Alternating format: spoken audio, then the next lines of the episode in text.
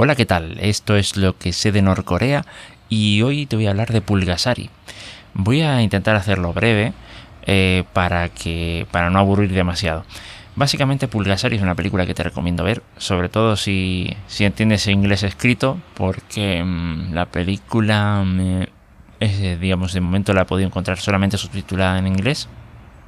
Por supuesto es una película norcoreana, de que voy a hablar si no. Y muchos la ven como la imitación norcoreana de Godzilla, digamos, de la, de la original, de la primera. Em, en lo personal sí, bueno, sí, está el monstruo que se parece, o bueno, no sé, en fin, que es así atemorizada, digamos, aterrador y tal, pero no, no, yo no le veo tantos paralelismos, ¿de acuerdo? Eh, voy a intentar ser breve, aviso que puedo estar metiendo spoilers aquí, así que para el episodio si quieres y miras la película, que aproveche y dejo, el, enlace en la descripción. Y de paso dejo el enlace en la descripción a, Godzilla, la original, que sí que está disponible en archive.org de forma íntegra y está así eh, doblada al español de España. Bien, em, resulta que resulta que, bueno, eh, la película, vamos a, vamos a decir, eh, se gestó esta y unas cuantas más bajo, digamos, una situación así un poco eh, extraña, ¿no? Digamos que el director, bueno, no digamos, el director fue secuestrado, ¿vale?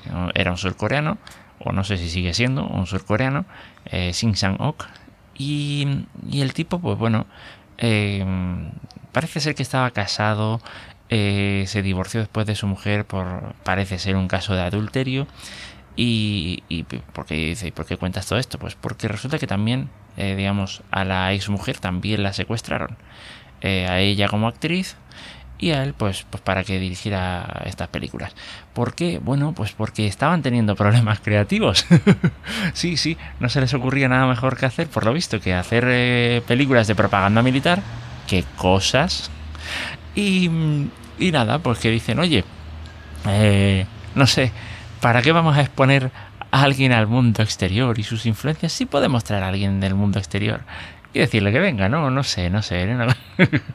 en fin, el caso es que se lo, el caso es que lo secuestraron. Bien, eh, a partir de ahí hizo varias películas, entre ellas esta, que fue un auténtico, que fue un auténtico revuelo, vamos, fue, fue monumental. Eso causó sensación en, toda la, en todo el país. Y entonces decidieron decidieron mostrarla al exterior, pues algún festival de cine, seguramente alguno surcoreano, yo que sé, alguna cosa de estas.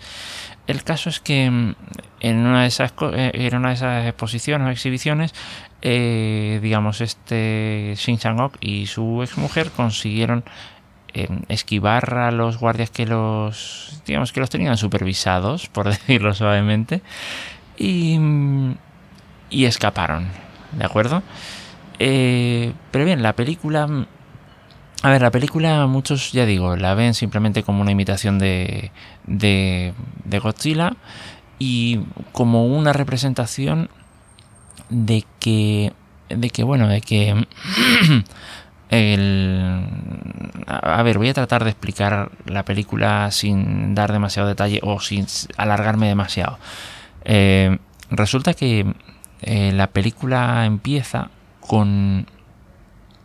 Eh, empieza, bueno, pues con eh, un pueblo que digamos que estaba siendo oprimido, entre ellos había un herrero y a este herrero se le manda que, eh, digamos que, funda o que reconvierta todas las herramientas de digamos de, guerra perdón todas las herramientas de agrícolas etcétera que le den que las convierta en armas para para mantener la, represión, ¿no? Pues él y toda su familia y, realmente el pueblo eh, no estaban muy convencidos de, que esa fuera la solución, pero eh, o sea que bueno al final pues consiguen bueno eh, un poco esconder la evidencia irse a las montañas digamos consiguen de alguna forma resistir bien El caso es que el caso es que después eh, entre vamos entre pito y flautas consiguen derrotar a ese rey. Pero de qué manera? Pues resulta que a este herrero lo capturan, digamos que, por hacer por hacerlo sencillo lo matan de hambre.